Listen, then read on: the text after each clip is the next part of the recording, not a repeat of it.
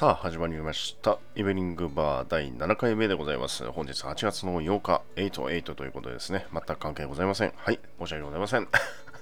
はいというわけで通勤通学から料理中の皆様そして昼下がりのほっとしたひとときから一日の終わりにお酒を飲みながら聞いていただいている全ての皆様へお届けをさせていただきたいなと思いますえー、お勤めさせていただきます。私、パーソナリティロゼでございます。どうぞよろしくお願いいたします。さあ、第7回目ですね。えー、やってまいりました。あまずですね、えー、ごめんなさい。皆様にまず、ありがとうという感謝の言葉をちょっと伝えさせていただきたいなということで、えー、実はですね、8月の4日、あ4日前なんですけれども、え、私の誕生日でございまして はい、えー、ツイッターですね、あのリスナーの方特に、ツイッターで、え、お祝いのコメント等々、大変ありがとうございました。あいくつになったかはね、えー、いずれお話をするかと思うんですけれども、うん、30代とだけは 言っておきましょうか。30代とはね。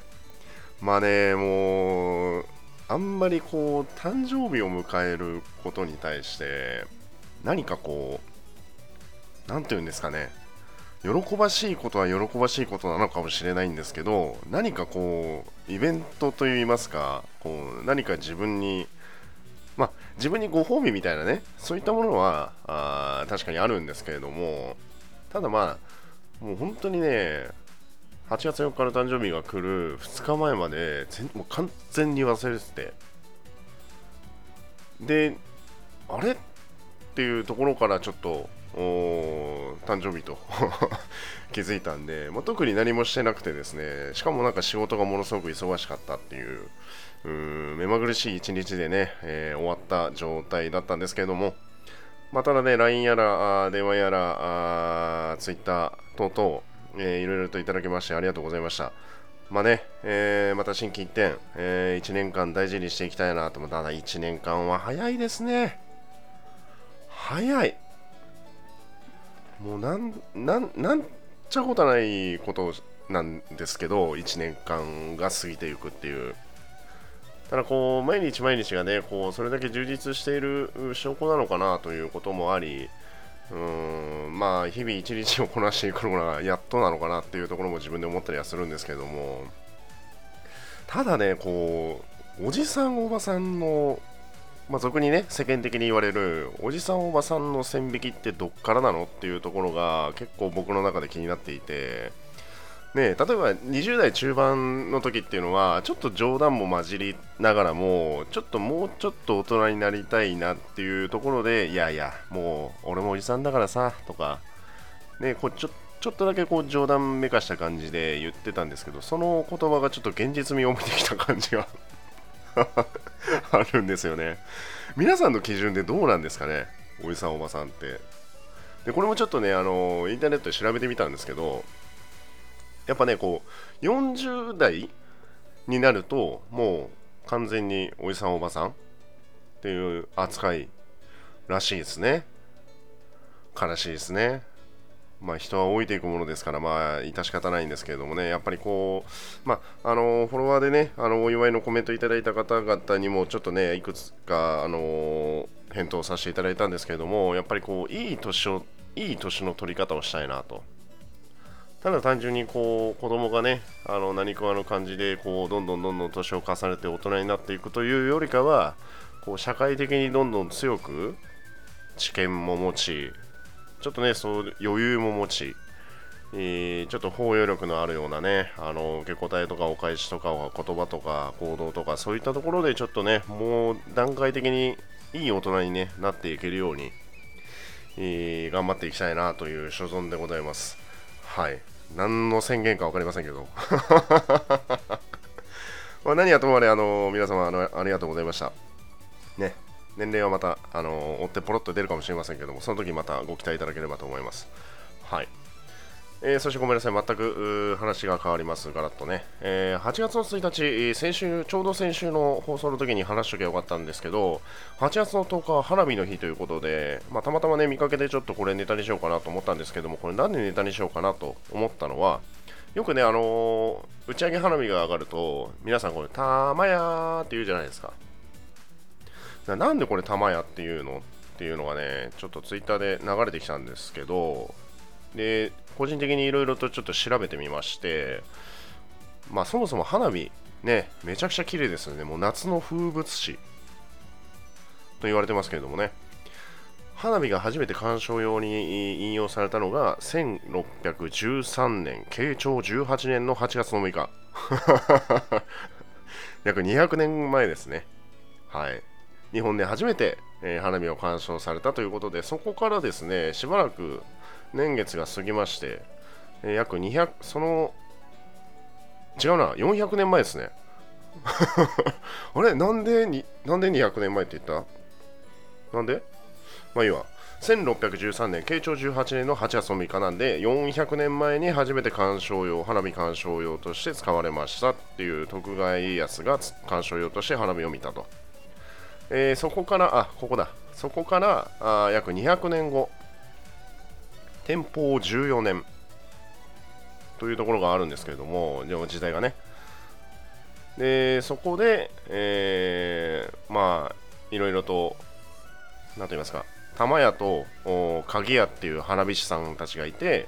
えー、最終的に玉屋っていうところの屋号、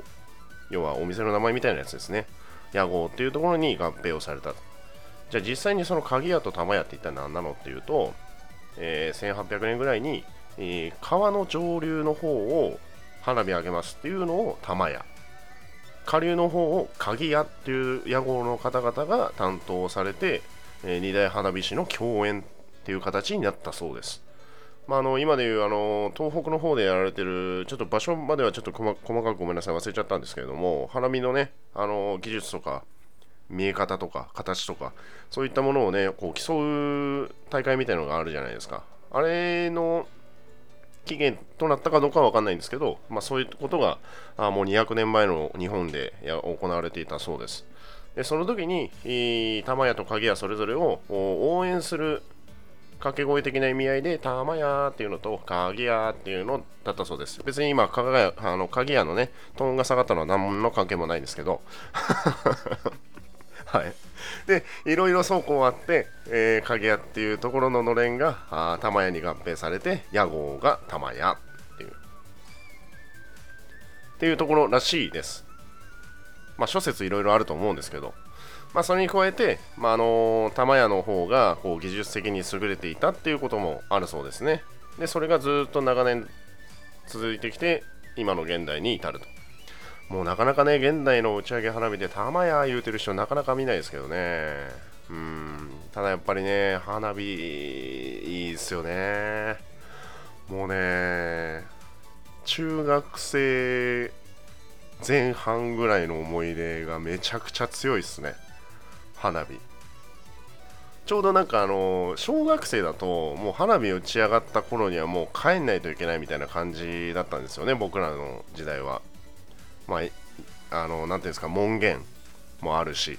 そもそもお小遣いそんなにないからくじ引きとかなんかそのお菓子だったりとかそういったのをね買えるのもちょっと限られてたりしてたんですけど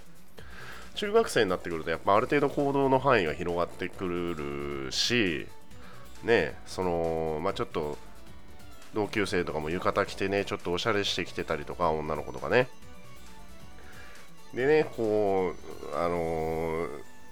まあ、仲間内でうろうろしながらもちょっとねああいつ来てないかなとかって探すじゃないですか。僕だけですか？そういうちょっと淡い思い出がすごく詰まってますね。やっぱり皆さんも多分同じだと思うんですよね、花火ってこう、特に打ち上げ花火とか、あのみんなで見に行ってとか、まあ、付き合ってた彼氏、彼女と見に行きましたとかね、そういったあのいろんな思い出がね、あの皆さんにあると思うんですけれども、まあ、そういった花火のちょっとした豆知識を皆様にご紹介させていただきました。まあね、その花火のそのお話をですね自分で調べてる間にそうたまたまその日が、あの神奈川県の秦野っていうところに、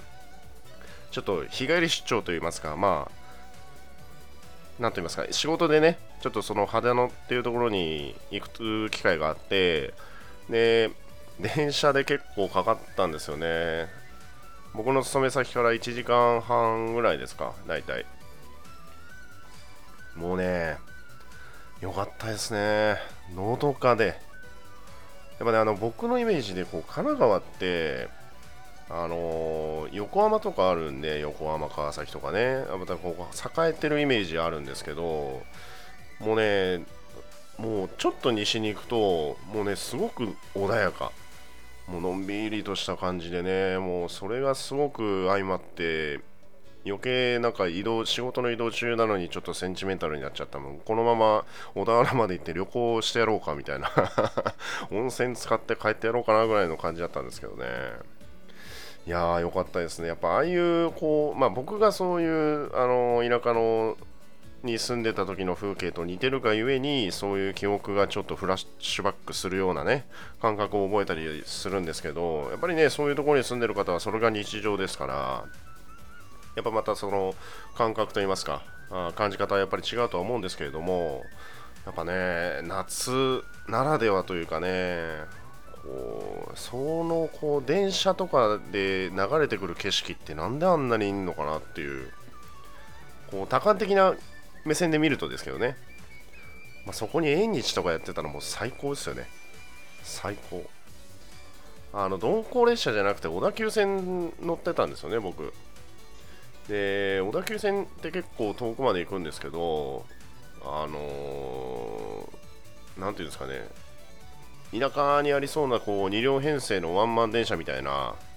そういうのもねちょっとこう写真とかでよくあいいなとか絵はがきとかにありそうなやつ。とかも結構好きで。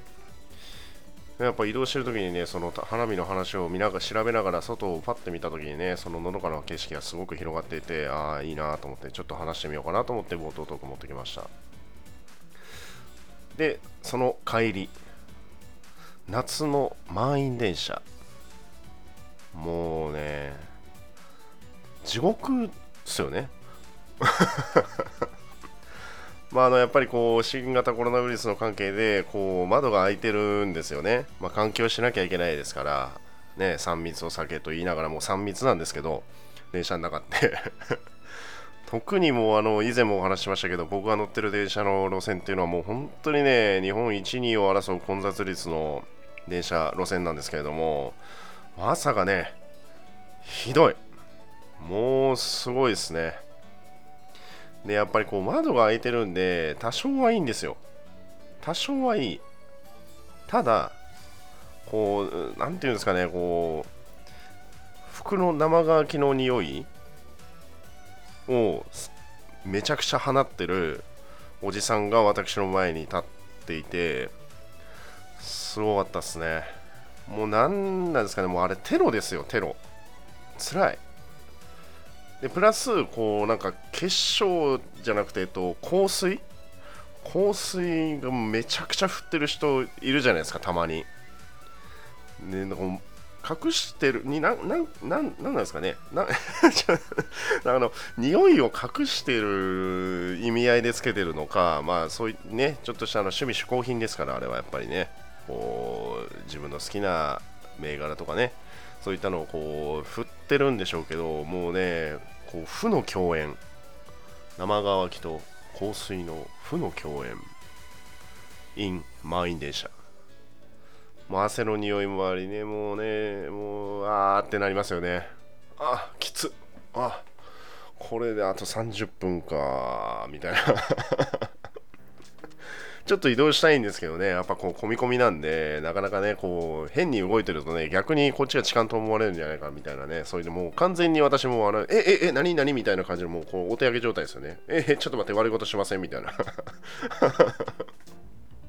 そんな感じですよ、もう。やっぱあの、身長がね、あの、184センチあるので、もうそ、あの遠くまで見えるんですけど、やっぱ空いてるとこ探して、ないなで、やっぱこう、普通の人は大体みんな手すりじゃないですか。立ってる人って。僕そのさらに上の、あのー、鉄の棒に手が届くのでそこ持ってるんですよいつも。だからカバンは肩掛けにしてもう両手上げてこうやってやってる。それか片手持ってこうスマホ見たりとかしたりしてるんですけどね。いやー夏の満員電車あれどうにかならないですかね。まあ今空いてるからいいですけど逆にそれがねちょっとあんまりこう寒いぐらいあった電車の冷房がねもう今や全然ちょっとは涼しいですけどまああまり外気と変わらないような感じの温度なんでねそれで汗をかいてうわってなったりねするのがもう辛いね、自分も気をつけようかと思ってます。当然ね、やっぱり自分も気をつけようとは思ってるんですけど、うーん、まあね、あの、加齢臭は出てないです。加齢臭は出てないはずです。あのー、半年ぐらい前に、その加齢臭の話題になって、あの、一回変えてもらったんで、うん、大丈夫。つって あの、同僚にですよ。同僚に変えてもらって、うん、大丈夫。つって 言われたので、はい。であとね、ごめんなさい、もう一つだけ、まあ、長くなっちゃうな、また。えっ、ー、とね、半沢直樹。もうね、実は1シーズン目から僕見てるんですけど、もう今2シーズン目じゃないですか。面白いですね。やっぱり視聴率をあれだけ叩くのと、ツイッターのトレンドがね、あの常に毎週毎週世界一位でしたっけなんかものすごく反響があるなっていうのがわかるんですけれども、ただね、あのもう笑いに 笑いを取りに行ってるでしょっていうとこめちゃくちゃありますよねあの大和田さんのあれですよおしまいですおしまいです。みたいな。あもうこれあもう狙ってるやろこれみたいな。あとあれでしたっけ？伊佐山のあれですよ。あの、わびろわびろですよ。もうあの、わびろわびろ見た瞬間にもう、うわ、歌舞伎かな？みたいな。そもそももうメンバーがなんであんな歌舞伎のメンバー多いのかなって思うぐらいなんですけど、わ、これ歌舞伎かな？みたいな。あんなんでわびろわびろ言われたらね、もう今の世の中絶対パワハラで訴えられますよ、これ。上からですからね、あれ。ねもう圧力すごいですよ。うわ、何これ？パワハラみたいな。はい、労働管理局通報しますみたいな 今のご時世じゃなりかねないですけどね。ま、ただね、あの明日日曜日、えー、半沢直樹の第4話ですね、えー、公開されます。15分拡大みたいなんでね、今日朝のブランチ、あの王様のブランチやってました。まそれでごめんなさい、あのこの話突っ込んだんですけどね、もう1シーズン目からね、面白くて、ただ、1シーズン目って、こう、なんか波が結構緩やかだ、緩や、あの 緩やかっていう表現もおかしいんですけど、最初どん底に落とされてちょっと盛り上がってまたどん底行ってでまたバーンって最後上がるみたいな最後バーン上がってドーンみたいな感じだったんですけどね。もうなんか最こ2シーズン目の半沢直樹はねもう1話で下がって上がる下がって上がるの繰り返しなんですよね。いやすごいですよね。見ててハラハラするところもありえそんななの？っていうところもありまあちょっとねもうほぼほぼね、皆さん見られてるかなと思いますけれども、まあ、ぜひ明日第4話、一応前半の区切りなんですかね、になるようですけどもね、まあ、ちょっと楽しみにしていきたいなと思います。はい、えー、前半のフリートーク長くなって申し訳ございませんでした。第7回目イブニングバースタートさせていただきたいなと思います。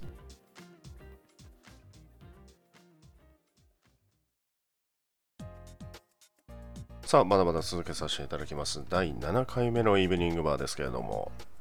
今回ですねテーマ早速いきたいと思います、えー、Twitter というツールの存在。これについて触れていこうかなと思います。えー、ですね私やっぱり Twitter すごく使っていてでそんな大したことはつぶやいてないんですけれどももうかれこれですねもう6年ぐらいですか使ってます。でやっぱその自分の用途に限っ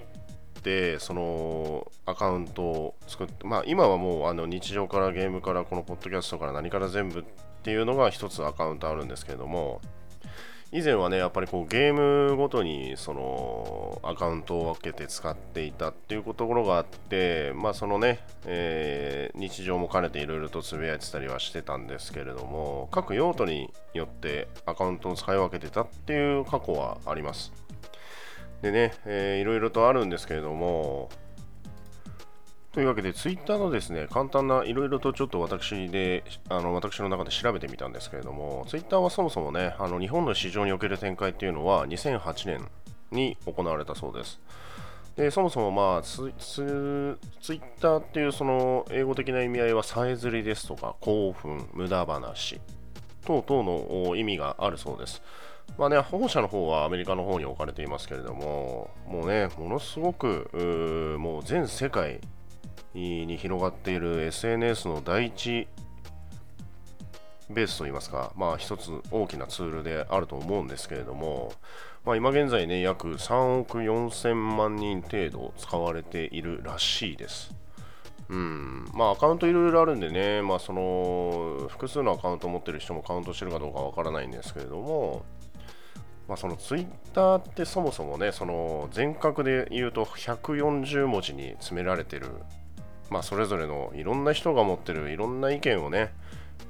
えー、発信するツールになってますけれども例えばあ何かをこう広告することであったりとか一つの物事に対してつぶやいたりとかあ日常の些細なことをつぶやいたりとかっていう用途にね一番使われているのかなと思うんですけれども、まあ、そのそもそも Twitter ってその自分の意見を発信する、まあ、いわば匿名の掲示板みたいなところですよね。みたいなところが僕はあると思うんですけどこうやっぱりこう世代別に使われてる SNS のツールってあるじゃないですか。例えば今の現代であれば Twitter、Instagram あと僕もそうあんま詳しくないんであれなんですけど Facebook とかですかね。でもかなりはるか昔になると多分 mixi とか 懐かしいな。そういったものがあると思うんですけれども僕はもうあの Facebook 昔使ってたんですよね。で、アカウント作って1ヶ月ぐらいで飽きちゃったんですよね。飽きたというか、もうなんかやる必要あるかなってちょっと思ったんですよね。で、やっぱこう人によってこの SNS のツールの使い方っていうのは本当千差万別でいろいろあるとは思うんですけれども Twitter の一番いいところっていうのは自分の趣味思考が何と言いますか例えば僕であればこのポッドキャストであったりゲームであったりとかっていういろんなところのそのジャンルがある中でそのジャンルの趣味思考の人とフォローフォロワーになって意見交換、まあ、要はつながることができるっていう一つのツールであるなと同時にですねやっぱりこの考えさせられる発信っていうのが本当に多くてまあ俗に言われるツイッターでいうトレンドとかですね上がってくるものって大体皆さんその時事ネタといいますかまあ各まあ、日本であればあコロナの情勢だったりとか、かたや、ね、スポーツ系だったり、まあ、エンターテインメントであったり、芸能人の話だったりとかっていろんなところがあると思うんですけども、そういった生の情報が常にリアルタイムで更新されているでその情報を見ていろんなことをまた考えて感じてツイートするっていうまあね、本当にあの多種多様な情報発信ツールの中で、ツイッターは特にそういうのがもう文字面で起こすには非常に便利。そして、まあ、自分の趣味思考とつながることができるっていうところに私の私的にはあの最大の利便性を感じてるんですけれども、まあ、片やね、あの誤った情報とか、あるじゃないですか、こうデマとかね、こう何をソースとしてそれを提言しているのかちょっとわからないものとか、そういった情報にね、非常に惑わされてしまうっていう現代の闇もありますけれども、うん。そこはね、やっぱりこう自分で正しい目を持って、えー、情報を調べて、えー、吸収していく必要があるのかなとは思うんですけれども、まあ、ね、やっぱりこう今で言うと新型コロナウイルスとかね本当にいろんな情報が錯綜してる中で、まあ、先日もちょっと話題になりましたけれどもね、あの吉村大阪府知事が発言されたあのイソジンのお話もそうですけどやっぱね情報にこう正しい正しくないっていうね自分のこうなんていうか正しい目で調べることができれば多分意味意図は伝わると思うんですよ。あの府知事のおっしゃっていた。ただそれを100%過信してしまっているっていうのがまさに現代の SNS の闇でもあり、ね、あの発信された情報を100%信じてしまうっていうそういったデメリットが根強根強くちょっとはびこってきているなっていうところもちょっとあるんじゃないかなと思ってはいるんですけれどもねただそういう情報によってこう自分の選ぶことができる中でもうそれが正しいってなっちゃってるっていうのも Twitter の悪いところなのかなって僕は思っていてただ当然いいところもあると思うんですよ例えばね、ツイッターで先ほどもちょっと申しましたけど、140文字にまとめていろいろと発信をしていくっていう中で、当然自分の一つの物事に対して、まあ、大体ですよ、大体一つのツイートで終わらせようとして、140文字にこう要約しようとするじゃないですか。でそういう要約をしようとする自分の何て言うんですかね表現力とか要約力とかそういったところがねすごくどんどんどんどんこうまとまってきて自分の身になってるなって僕文章力的な問題でね、えー、なってきてるなっていうのを自分でちょっとひしひしと感じてはいるんですけれども短い文章でね。やっぱり難しいじゃないですか。140文字って作文以下ですよ。作文の多分右側のページだけ？あの400文字の。でそれでね一つの物事に対して全部まとめてつぶやくっていうちょっと難しさもあると思うんですけどね。ただ単純にその 日常にあったことをねつぶやくんであれば全然140文字はいらないと思うんですけどうんその140文字にまとめるっていうその要約をする力っていうのもねついていくのかなって僕は思っていて。例えばねあの昨日アメトーク見てたんですけど僕のツイートですね、えー、千鳥出てるし霜降り出てるしサンドも出てるしでアメトークだけは見てますと。もうこれ全然日常のお話じゃないですか。だこれはこれであの自分の今やってるよっていうことに対して発信をすると。ただ、なんで発信するかっていうところが多分今、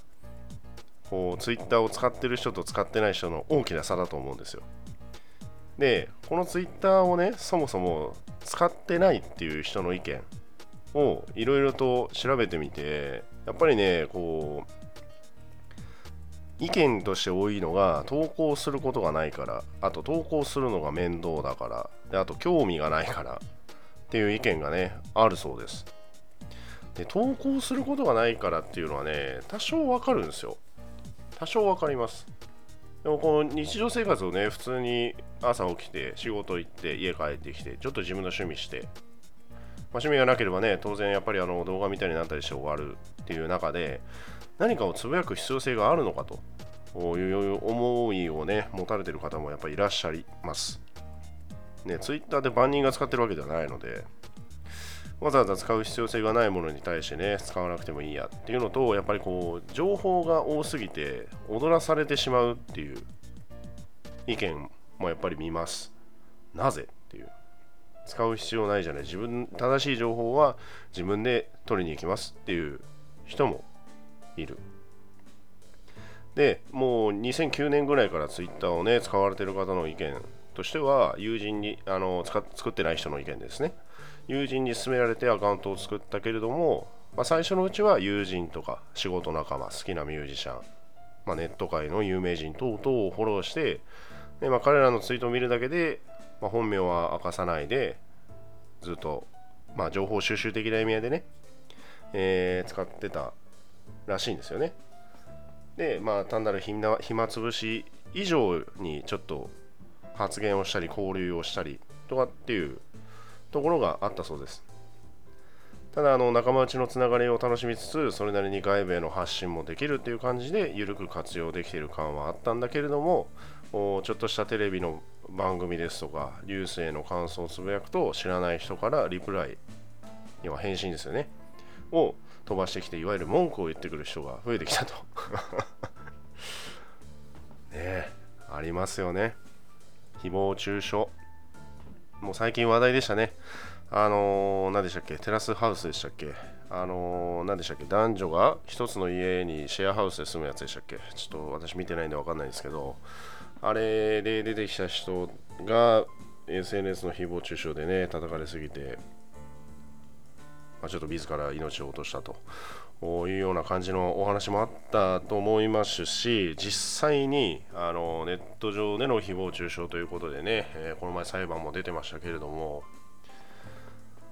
なんでですかねごめんなさいこれちょっと話ぶった切ってちょっと一つ また横にそれて申し訳ないですけどもうなんでこう匿名でバカすか殴るかなっていうところがすごくあってまあおそらくなんですけど、まあ、あの特にね今20代前半の人たちっていうのはもう物心ついた時からインターネットっていう世界があってであ要は正しい知識をインターネットに対する本当の意味で正しい知識を持たずして利便性だけを求めてちょっとこれも叩かれるかもしれません。あの別にあの受けます。あの本当の意味での正しいインターネットの知識っていうのを持たずに利便性だけを求めてあの SNS とかいろんなインターネットを活用しているっていう気がちょっとあるのかなっていうちょっとした思いがあって。ただあの僕ら30代の人たちっていうのはインターネットが普及し始めた時代からいるんで何が本当に安心でどこまでができてどこまでができないのかっていうのをちょっと怖いもの見たさで調べながらちょっと着手をしていく人たちが多かったんですよね。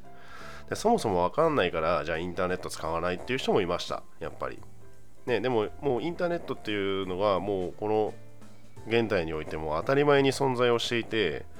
でその中で匿名じゃないんだよこれっていう。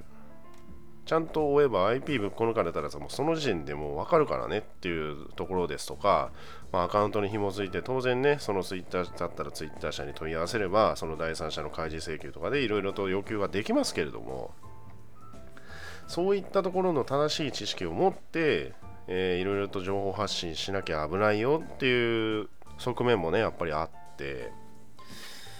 それをねちょっと何と言いますか匿名性というものを影の実の過信しすぎているような現代もあるのかなと。であともう一つがなんて言うんですかね。あのー、見えないからインターネット上だから叩いていいっていうこの若干の風潮がつい先日までずっとあった気がしてでそれを打開してくれたのがこの前のあの名誉毀損で訴えて実際に勝訴したやつなのかなっていうのがあって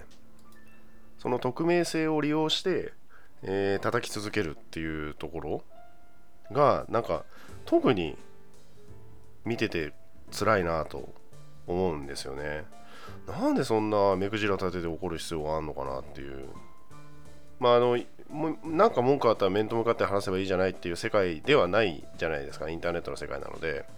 なかなかにそれはね難しいとは思うんですけれども。ただやっぱそのインターネットを介してとかアカウントを通して見てる人はね必ずしも同じ人間ですから。そういうところでねこうバシバシバシバシ叩いていく文化っていうのはねなんかちょっとあまりよろしくないんじゃないかなって思うんですよね。見てて辛いですよね。いいいい誰も得をしないですもんね。誹謗中傷っていうのは。何を起源としてそこまでその人が怒ってるのか分かりませんけれどもよく叩く人いますけどね。うん。難しいですよねこういう SNS っていうのは。ただこう自分が単純に自分の好きなことだけを情報発信して情報収集をして展開をしていくっていうところの利便性はものすごくやっぱり僕も可能性を感じてますし今現在やってるこのポッドキャストをねあの公開するにあたってツイッターをメインとしていろいろと展開をさせていただいてますけれども情報発信情報収集まあ当然利便性はいろいろとあります。ただやっぱりこうツイッターに限らず今インスタグラムってあるじゃないですか。で僕アカウント持ってないんですよインスタ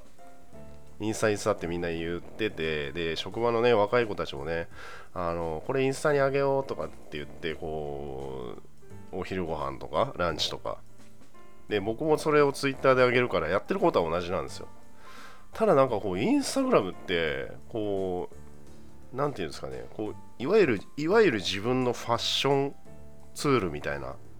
感じのところが結構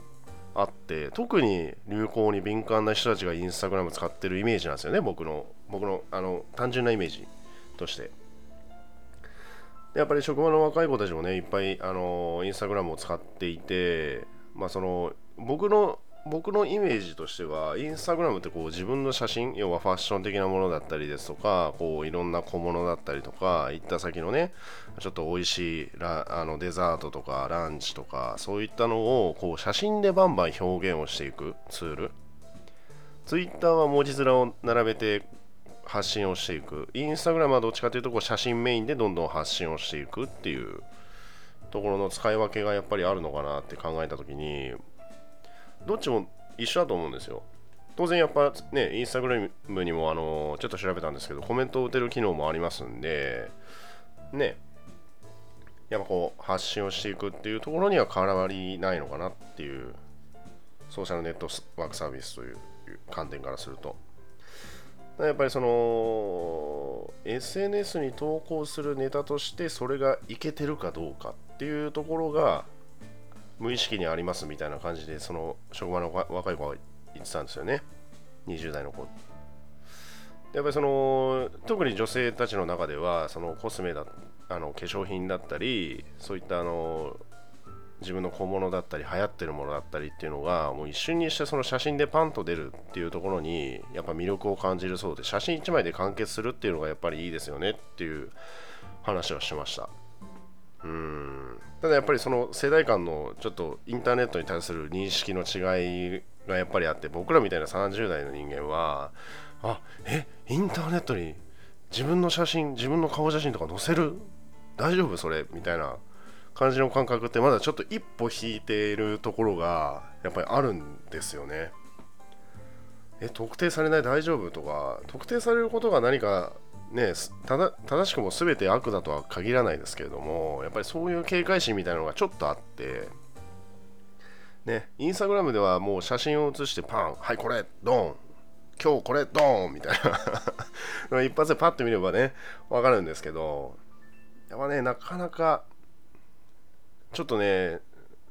怖いなっていうところが僕もあるんですよね。そういった意味では Twitter の方がどちらかというと余計にそのさっき言った誹謗中傷とかね出やすいのかなっていう。で昔で言ういわば大型匿名掲示板みたいなあの2チャンネルみたいなね。ああいう感じの世界。あれもあれもあれで結局ねあの IP にぶっこ抜かれたらそれ終わりですから。うーん。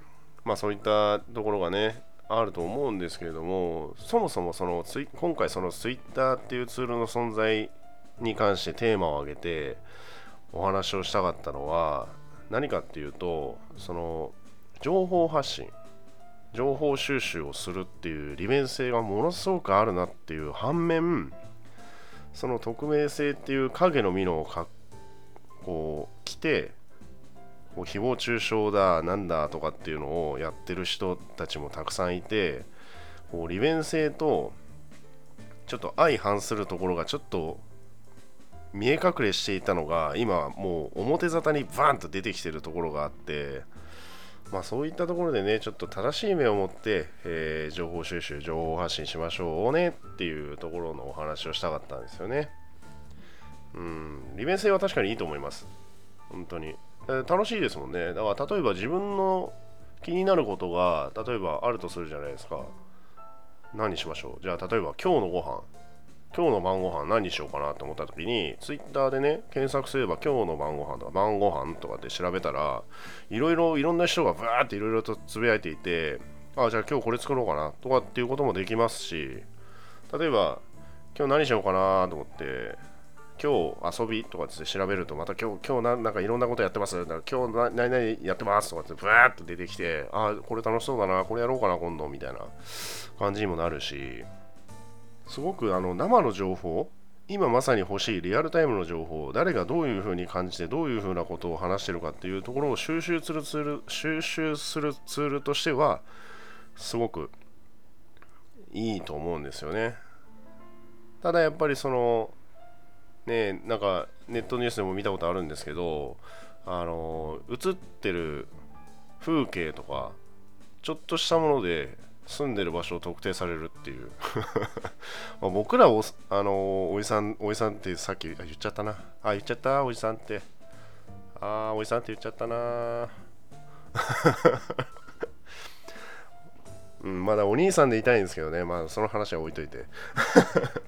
やっぱそういうところをねやっぱ僕らみたいなね男性陣はあんまりその気にすることはないと思うんですけどやっぱこう若い女性の人たちはねこう怖くないですか？怖いんじゃないかなって思うんですよね。まあ、そういった、まあ、ただね、やっぱこう、そのツイッターを発信することによって、やっぱ人間、なんでそういう情報発信をするかっていうのの大多数を占めてるのは、やっぱ承認欲求がある。っていうのが一つあるんじゃないかなと思っていて、自分こういうことやってます。皆さんどうですか？とか、僕こういうことやってます。ぜひ見てくださいとかね。そういうことのために使う SNS のツールっていうのも別にね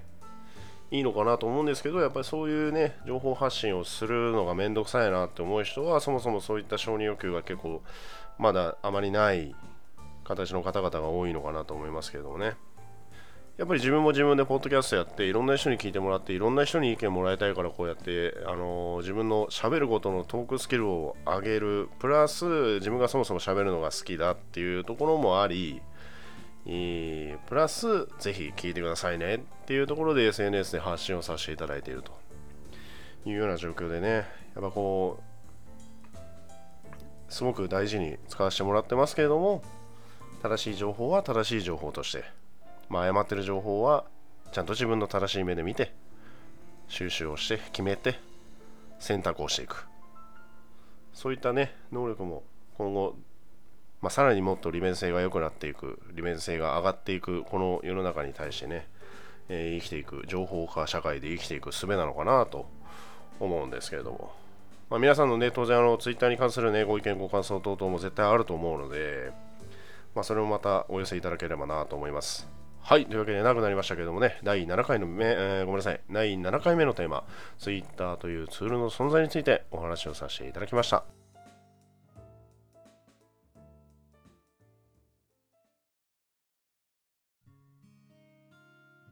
さあ、というわけで第7回目イブニングバー、今回はこれにて終了となります。ありがとうございました。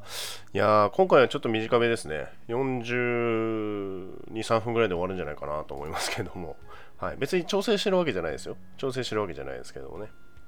というわけで、まあ、今回やらなかったあの気になる、気になる話題、これやりませんでしたけどもね、えっと、今、2個ぐらい溜まってます。はい、今日話してしまうと多分1時間超えてしまうので、やめようと思ってます ま次ね、またやろうかなと思います。また、あの、どんでん返し食らうかもわかんないですけど、テーマがね、もうコロコロ変わるんですよね。やりたい話題とか、話したい話題とか、ね、コーナーとかね、そういったいろいろありますけれども、まあ、それはね、またあの、取捨選択をして、えー、お届けをさせていきたいなと思いますけれども、コロッと変わったら申し訳ございません。えー、というわけでですね、えリスナー募集型テーマと題して、えバーカウンターでの一言まだまだ募集しております。ね、えお酒を片手につぶやいてみたい一言、えバーマスターに聞いてみたい相談事等々をバーのカウンターに座った気持ちで、え投稿していただければと思います。はい。えー、そしてですね、もう一個、えー、っとですね、ちょっと嫌なあ職場の意見箱。このまままだまだ募集しております。上司や部下の気になる言動や嫌な行動等々、職場の出来事を募集しております。えー、募集方法はあ Twitter、私のアカウントか、もしくはイブニングバー公式アカウントから DM もしくはリプライ。そしてメールアドレスの方も載せておりますので、メールアドレスでもご投稿できます。えー、ごめんなさい、えー、メールアドレスを放送前に見るのを大変忘れておりました。すいません。多分投稿来てないんじゃないかなと思いますけどね。あの、来てたら、あの、ごめんなさい。第8回目に回させていただきます。大変申し訳ございません。ね、ついえー、メールアドレスね、載せてんだから、皆さんよって。本当に。なんかね、やろうかなと思うんですけどね。ちょっと忘れてました。大変申し訳ございません。はい、というわけで第7回目のイブニングバーいかがだったでしょうか。ちょっとね、ツイッターに関することもね、同じことを2回、3回とお話ししてしまったかもしれませんけどもね、まだまだちょっとね、いろいろと考えがね、まとまってないんですよね、ツイッターに対するいろんな思うところって。本当にいろいろあるんですけれども、ただ、やっぱり発信したいことは皆様にお届けできたかなと思います。うん。まあね、誹謗中傷やりましょうね。本当にね。いいこと何もないですから。うん。楽しくいきましょう。楽しく。はい。というわけで、第7回目、イブニングバー、パーソナリティ、私、ロゼがお届けをさせていただきました。ありがとうございました。